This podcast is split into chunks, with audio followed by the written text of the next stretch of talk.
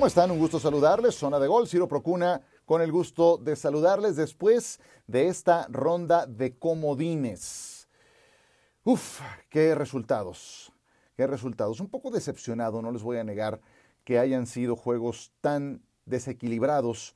El de Arrowhead, donde Pittsburgh no compitió con Kansas City. El de Raymond James Stadium, donde Eagles no compitió con Buccaneers.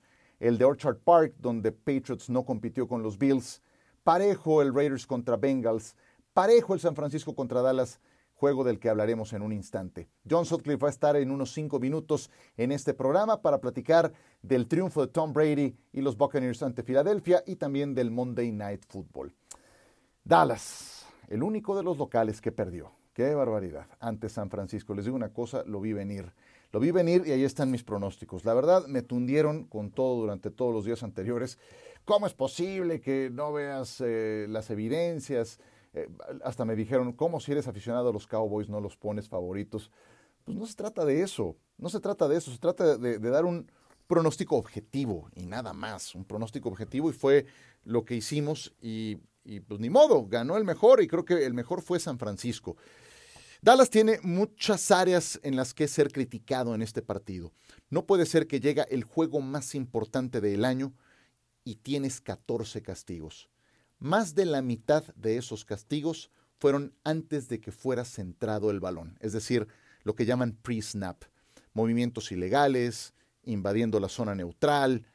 Eso es imperdonable, porque ahí es cuando las cosas están bajo tu control, antes de que sea centrado el balón. Eso no te habla de otra cosa más que de falta de concentración o de pobreza en la preparación y eso ya te habla de una mala semana de entrenamiento para el equipo de los Cowboys. Después, eh, imperdonable también que siendo un juego largamente esperado, eres local en casa, etcétera, etcétera, y empiezas perdiendo 13 a 0 y anotas sus primeros puntos hasta los cinco minutos finales del segundo cuarto y te vas abajo en el marcador 23 puntos a 7 ya en la segunda mitad. Es imperdonable que empieces tan mal un juego. La defensa de Dallas, que también se había visto en otros momentos, simplemente no le encontró, eh, no descifró a Divo Samuel, ese jugador que ha sido una navaja suiza para Kyle Shanahan, 10 acarreos, 72 yardas, una anotación, tres recepciones, para 38 yardas. Samuel, yo creo, el jugador más valioso de este partido para un equipo de San Francisco que iba mejor preparado eh, y, con eh, un sistema mejor implementado. Además, la presión a Dak Prescott, la cantidad de capturas, lo siguieron incomodando aun cuando ya había salido Nick Bosa de ese partido por una conmoción cerebral. Y por supuesto que vamos viendo los principales responsables, porque también es imperdonable que teniendo unos cuantos segundos en el reloj, sin tiempos fuera, tu jugada final sea una atracción del quarterback cuando ya no tienes subrayo tiempos fuera. Ahí fue donde Dallas terminó por entregar el partido. Mala planeación, mal manejo del reloj una vez más, no es nuevo, de Mike McCarthy y simplemente ya no les dio tiempo de azotar el balón y dejar al menos un segundo para intentar un pase a la zona de anotación. Uno de los principales responsables, por supuesto, que es Mike McCarthy, incapaz de llevar a un siguiente nivel un equipo talentoso, talentoso, pero también hasta cierto punto. Yo no esperaba mucho más de Dallas. Eh, yo pronostiqué que perdían ante San Francisco. En el mejor de los escenarios que ganaban este juego por la ventaja de ser locales, pero después ante equipos como Green Bay contra los Rams no tenían mucho que hacer o ante Tampa Bay. Así es de que, eh, de, todas formas, por, por la manera en la que se vio el equipo, sí creo que hay una gran responsabilidad de McCarthy y también de Dak Prescott. Dak Prescott tiene también una buena parte de la culpa, porque tanto tiempo estuvo pidiendo ese gran contrato, ya lo tiene, gana 40 millones de dólares anuales, gana como los mejores de la liga, pero no desempeña como los mejores de la liga. Y eso va para la cuenta de Dak Prescott, porque cuando se espera que por ese coreback que pagas un número tan alto dé un salto al siguiente nivel, lo que te encuentras es un juego de apenas 254 yardas, un pase de touchdown y una intercepción, siendo incapaz de pues de, encaminar al, equipo, de ser el, motor de, ese conjunto de los Dallas Cowboys. Tampoco esperabas algo superlativo de Dak Prescott, pero, pero sí algo lo suficientemente bueno para sacar un partido en casa. Entonces le toca también a Prescott una buena parte de la responsabilidad de esta derrota. Pero confirma lo que también siempre he pensado Dak Prescott. Dak Prescott no está entre los cinco mejores quarterbacks de la liga. Eso déjenselo a Brady, a Josh Allen, a Patrick Mahomes, a Aaron Rodgers. En el siguiente escalón, ahí es donde podemos encontrar a Dak Prescott. Pero gana como los mejores. Y cuando se trata de entregar un desempeño como los mejores, no nada más ante los rivales de la peor división de la NFL, la este de la Conferencia Nacional, pues ahí es donde no aparecen las soluciones. En fin, pues duro de digerir para la gente de los Cowboys que desde el Super Bowl 30 no los ve campeones, ni modo. Ya veremos, ya veremos para cuándo, pero este año era, era el indicado. Sin embargo, sin embargo, pues ya hemos puesto sobre la mesa lo que dejaron de hacer en este partido. Hacemos una pequeña pausa, ya está John Sutcliffe listo para platicar de lo que dejó el triunfo de Tampa Bay ante Filadelfia. Continuamos con esta zona de gol, no se vayan.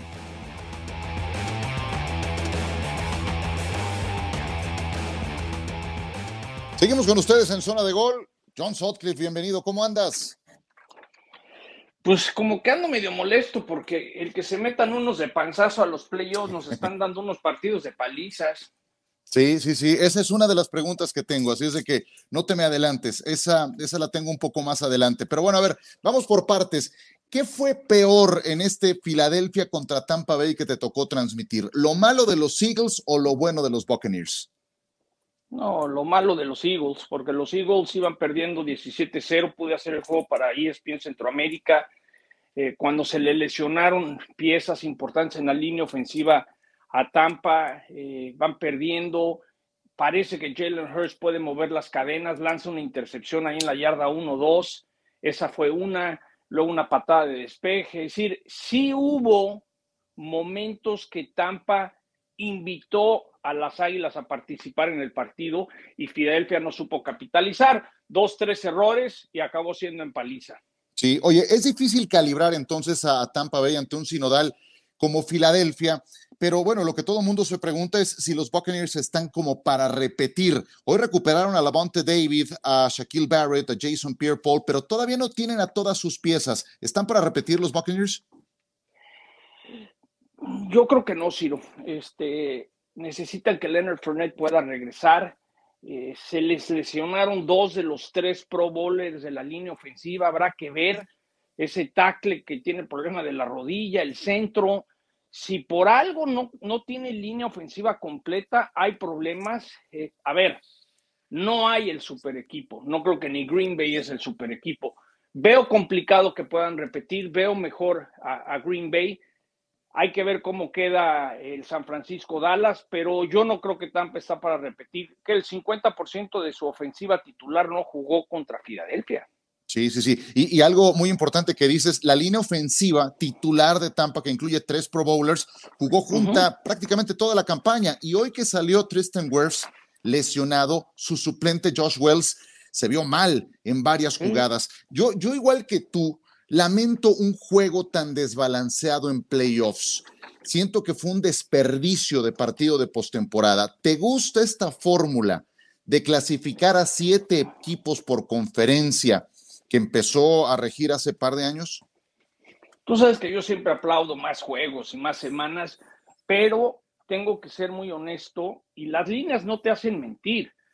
La única línea pareja de este fin de semana es la de Dallas San Francisco, que de repente equipos reciban nueve puntos, doce puntos, eh, se está diluyendo. Eh, nos vamos a tener que acostumbrar porque esto no va a cambiar, esto es negocio por primera vez tenemos un playoff en lunes, entonces cambio estos dos malos partidos por tener por primera vez un Monday Night en playoff, entonces ni modo, no puedo tener todo, pero me quedo con este formato porque, porque nos da más partidos, es la verdad. Sí, yo entiendo, y también yo sé que eso beneficia al negocio, que es también un ángulo que siempre abordas, y eso le estará dando a ganar a todos, y bueno, las televisoras, eh, nosotros mismos estamos incluidos en esa fórmula, pero, pero siempre lo que uno pugna no es por los colores de un equipo. Yo cuando me, cuando me hacen ese, ese tipo de comentarios de si le voy a X o Y, yo le voy a un partido parejo, como fue el de los Raiders contra el conjunto de Cincinnati. ¿Con qué te quedas de ese partido del sábado, cambiando de tema?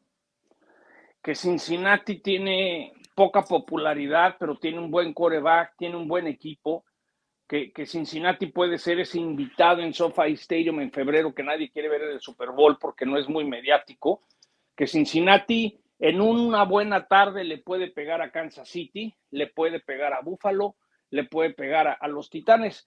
Y aparte, eso que hablamos si es injusto o no, Ciro, Nueva Inglaterra era merecido participante en los playoffs, quizás, quizás Filadelfia no.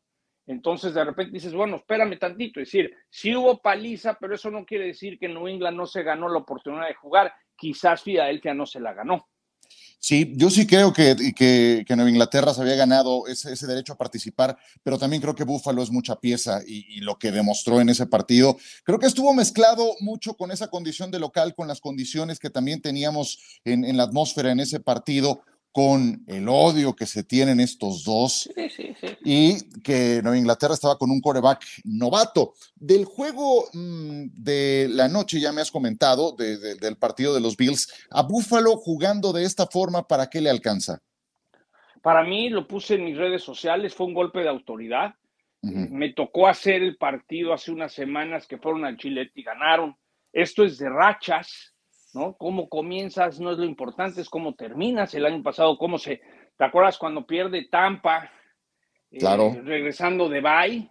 Y no, no le pueden ganar a los Santos. Ese equipo no, no tiene con qué. Y pácatelas, todos los juegos de visitantes los ganaron y acabaron siendo campeones. Entonces, en estos momentos, te diría que el equipo más enrachado de la National Football League tiene que ser Josh Allen y los Bills. Sí, esto es de rachas, millón. Alguien te dijo así alguna así vez, ¿no? El Puente.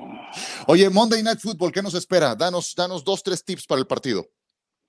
Eh, por un lado tienes unos Rams, que McVay se la rifó por conseguir a Matthew Stafford. ¿no? Dos primeras rondas, una tercera ronda. Eh, tiene 17 intercepciones, 8 entregas de balón en los últimos tres partidos. Entonces, uh -huh. quiero ver si Matthew Stafford va a ganar por primera vez un juego de playoff o la crisis va a llegar porque los Rams se le han rifado el todo o nada esta temporada. Y por otro lado, en una de estas juntas de producción, Kingsbury, el head coach de, Arizona, nos, nos dio a entender que, que, este equipo llegaba tan lejos como el coreback lo llevaba. Y ese tan lejos en el último mes, si ver los números de Kyler Murray desde que regresó de la lesión, no anda bien. Eh, si no mal recuerdo, con DeAndre Hopkins tienen marca de 8 y 2, sin él 3 y 4. Entonces, también ver si Kyler Murray puede elevarse y ser un coreback elite. Hicimos ese Monday night, es el rematch del partido que me tocó uh -huh. y le ganó la presión. Yo, yo siento que este lunes debe de favorecer todo a los Rams. Obviamente no tienen a sus safeties, regresaron a Waddle, se habla que Aaron Donald no va a jugar va a ser un partidazo, Ciro. Yo creo que, o por lo menos sueño en que tengamos un, un partido tipo como el de los Raiders y los Chargers. Es, es, que eso es todo lo que uno como comentarista pide, que se defina después de la pausa de los dos minutos del cuarto cuarto, tal cual, no después de la pausa de los dos minutos del segundo cuarto, como pasó en el partido de Tampa. Pues eh, ahí estaremos, John. A mí también eso de Stafford me preocupa, ¿eh? la cantidad de intercepciones, de entregas de balón en los últimos tres, cuatro partidos, alarmante. Hay veces en que eludes la bala ya en postemporada contra equipos más calificados y que te uh -huh. conocen también como Arizona, a los que enfrentaste dos veces por campaña, te puede costar muy caro. Ahí está una gran clave del partido. Nos escuchamos y nos saludamos, John, este lunes en NFL Live. Te mando un abrazo y gracias. Ahí los esperamos desde Sofa y estaremos listos para Monday Night Rams Cardinals por ESPN. Venga, buen camino. Hasta pronto y muchas gracias. Abrazo, Ciro.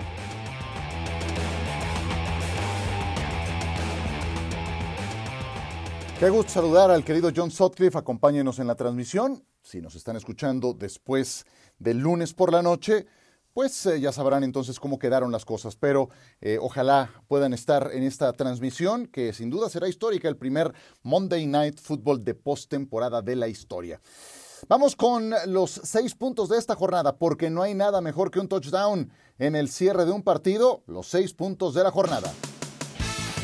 Número uno, Ben Roethlisberger jugó su último partido como profesional. No lo ha anunciado, pero es un secreto a voces. Eh, y todo el lenguaje eh, no verbal te dice que se va a retirar Big Ben.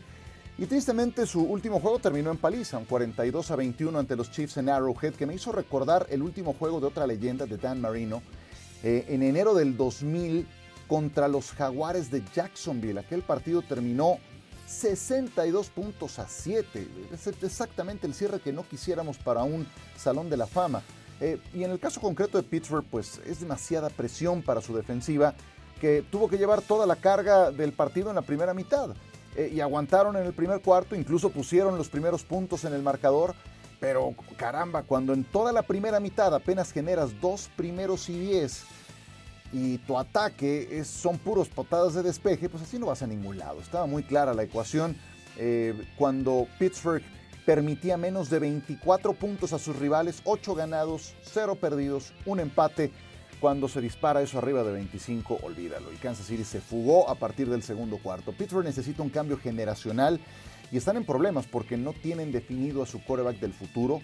Mm, no es Mason Rudolph, tampoco lo es Dwayne Haskins y no viene una gran generación de quarterbacks. Añádanle que los Steelers no se caracterizan por ser un equipo agresivo en agencia libre, entonces ¿qué van a hacer? Roethlisberger tuvo un inicio de carrera espectacular, llegó a tres Super Bowls en sus siete primeros años, se cierra un capítulo, la parte final de su carrera fue muy complicada, futuro Salón de la Fama, de acuerdo, todo el reconocimiento para Big Ben, Pittsburgh ha quedado fuera. Número 2. Kansas City entonces es el que avanza y les digo una cosa, se vieron como como ese equipo más temible de la conferencia americana. Explosión ofensiva de Patrick Mahomes, cinco pases de anotación a partir del segundo cuarto, involucrando a Tyreek Hill, Travis Kelsey, Byron Pringle, a DeMarcus Robinson, incluso al tackle ofensivo Nick Allegretti en una jugada de truco.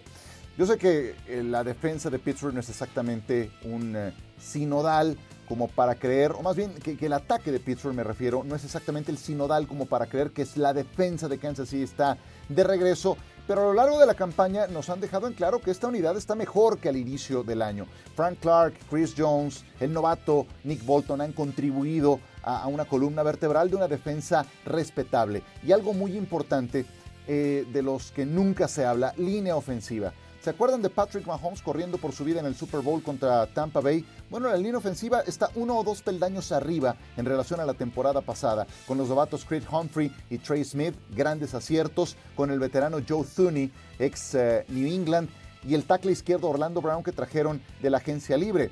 Ahora tienen una durísima prueba contra los Bills, pero será en Arrowhead. Kansas City, equipo de cuidado, tres veces consecutivas, ha llegado a la final de la conferencia americana. Número 3. Cincinnati logró su primera victoria en playoffs en 31 años. La maldición empezó en enero de 1991 con una derrota ante los Raiders y terminó con una victoria ante los mismos Raiders. Los Bengals tienen una nueva generación de jugadores. Joe Burrow 25 años, T. Higgins 22, Joe Mixon 25, Jamar Chase 21. A esas piezas explosivas, ofensivas, agregaron agentes libres de impacto inmediato en la defensa como Trey Hendrickson, 14 capturas, como Larry Ogunjobi, 7 capturas en la campaña. Y ojo, ninguno de los dos terminó el partido contra los Raiders y aún así le siguieron poniendo presión a Derek Carr. También subaron a Chidobe Awuzie, esquinero, y poca gente lo sabe, pero Cincinnati fue en la temporada regular el equipo menos castigado de la NFL. El sábado le ganaron a unos Raiders con mucho corazón, pero muy erráticos en la primera mitad. Y cuando cometes tal cantidad de errores te termina explotando en las manos. Los Bengals van a dar de qué hablar durante un buen rato, aunque yo creo que ante Tennessee, ante Tennessee van a perder. Ya veremos. Punto número 4. Los Raiders merecen ciertamente un reconocimiento porque cerraron con cuatro victorias al hilo en una campaña llena de distracciones. Lo de Gruden, lo de Henry Rocks, dos backs defensivos expulsados del equipo por pésima conducta el coach interino, Rick Bisaccia, cerró filas. Derek Carr se convirtió en el líder del equipo, eh, en la cara visible de, este conjunto con la salida de Gruden y se metieron a playoffs. De verdad que es de mucho mérito. Increíble que ninguno de estos dos, ni Bisaccia ni Derek Carr, tengan su futuro garantizado con los Raiders. Están analizando a otros coaches, a Carr le queda todavía un año de contrato y después de eso, quién sabe, pero no te puedes dar el lujo de entrar al último año de contrato de tu mariscal de campo cuando te ha demostrado consistentemente Derek Carr de lo que es capaz. No abundan quarterbacks de la calidad de Derek Carr. Los Raiders ganaron seis partidos en la última jugada. Ante los Bengals lo perdieron en el último minuto. No puede equivocarse Mark Davis. Carr y Bisaccia le han dado argumentos sólidos en los últimos dos meses y medio para ser la base del proyecto. Muchas más certezas de las que dio John Gruden en tanto tiempo que tuvo en la primera mitad de su contrato de 10 años y 100 millones de dólares. Mucha atención ahí. Número 5. New England simplemente no existió ante los Bills.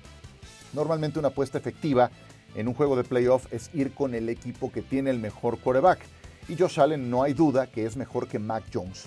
Añádanle el factor de la localía, de un juego disputado a 15 grados centígrados bajo cero o menos, la verdad es que perdí la cuenta. Eh, Mac Jones se veía verdaderamente incómodo, nunca había jugado en esas condiciones y eso se tradujo en una paliza. Además de que le metieron todo el orgullo los Bills para cobrarse tantas cuentas pendientes que tenían con Nueva Inglaterra. Este juego no define la trayectoria de Bill Belichick, esta ha sido su peor derrota en playoffs en toda su carrera.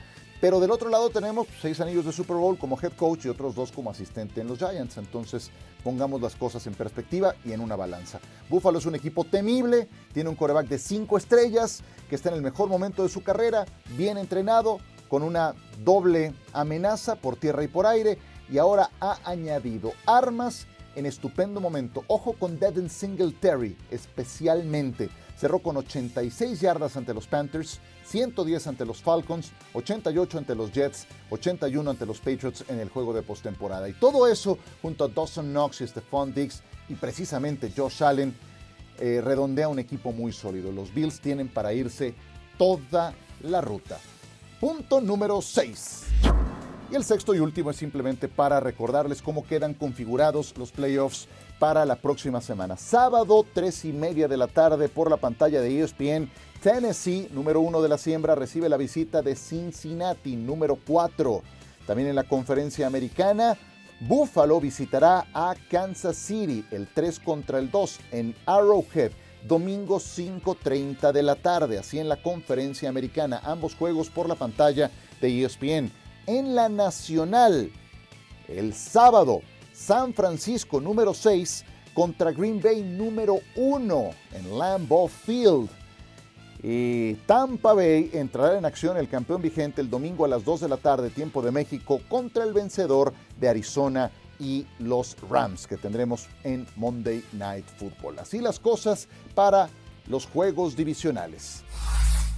Y con eso cerramos esta emisión de Zona de Gol. Ha sido un placer acompañarles. Ojalá hayan disfrutado estos partidos, hayan sido certeros en sus eh, pronósticos. Yo voy de 5-5 y, conste que lo estoy diciendo. Puse Arizona ganándole a los Rams. Ya veremos qué pasa al final. Esto lo estamos grabando eh, antes de que sea disputado ese partido. Pero qué gusto que hayan descargado esta Zona de Gol. Recuerden suscribirse, poner la campana para que apenas esté publicado nuestro más reciente episodio, el sistema les avise y puedan disfrutar de los comentarios de NFL con invitados, con lo que ustedes ya saben. Así es de que les mando un abrazo, les agradezco su preferencia. Ciro Procuna con la producción de todo el equipo de ESPN Digital, en especial de mi querida amiga Fabiola. Les mandamos un abrazo y que la pasen muy, pero muy bien.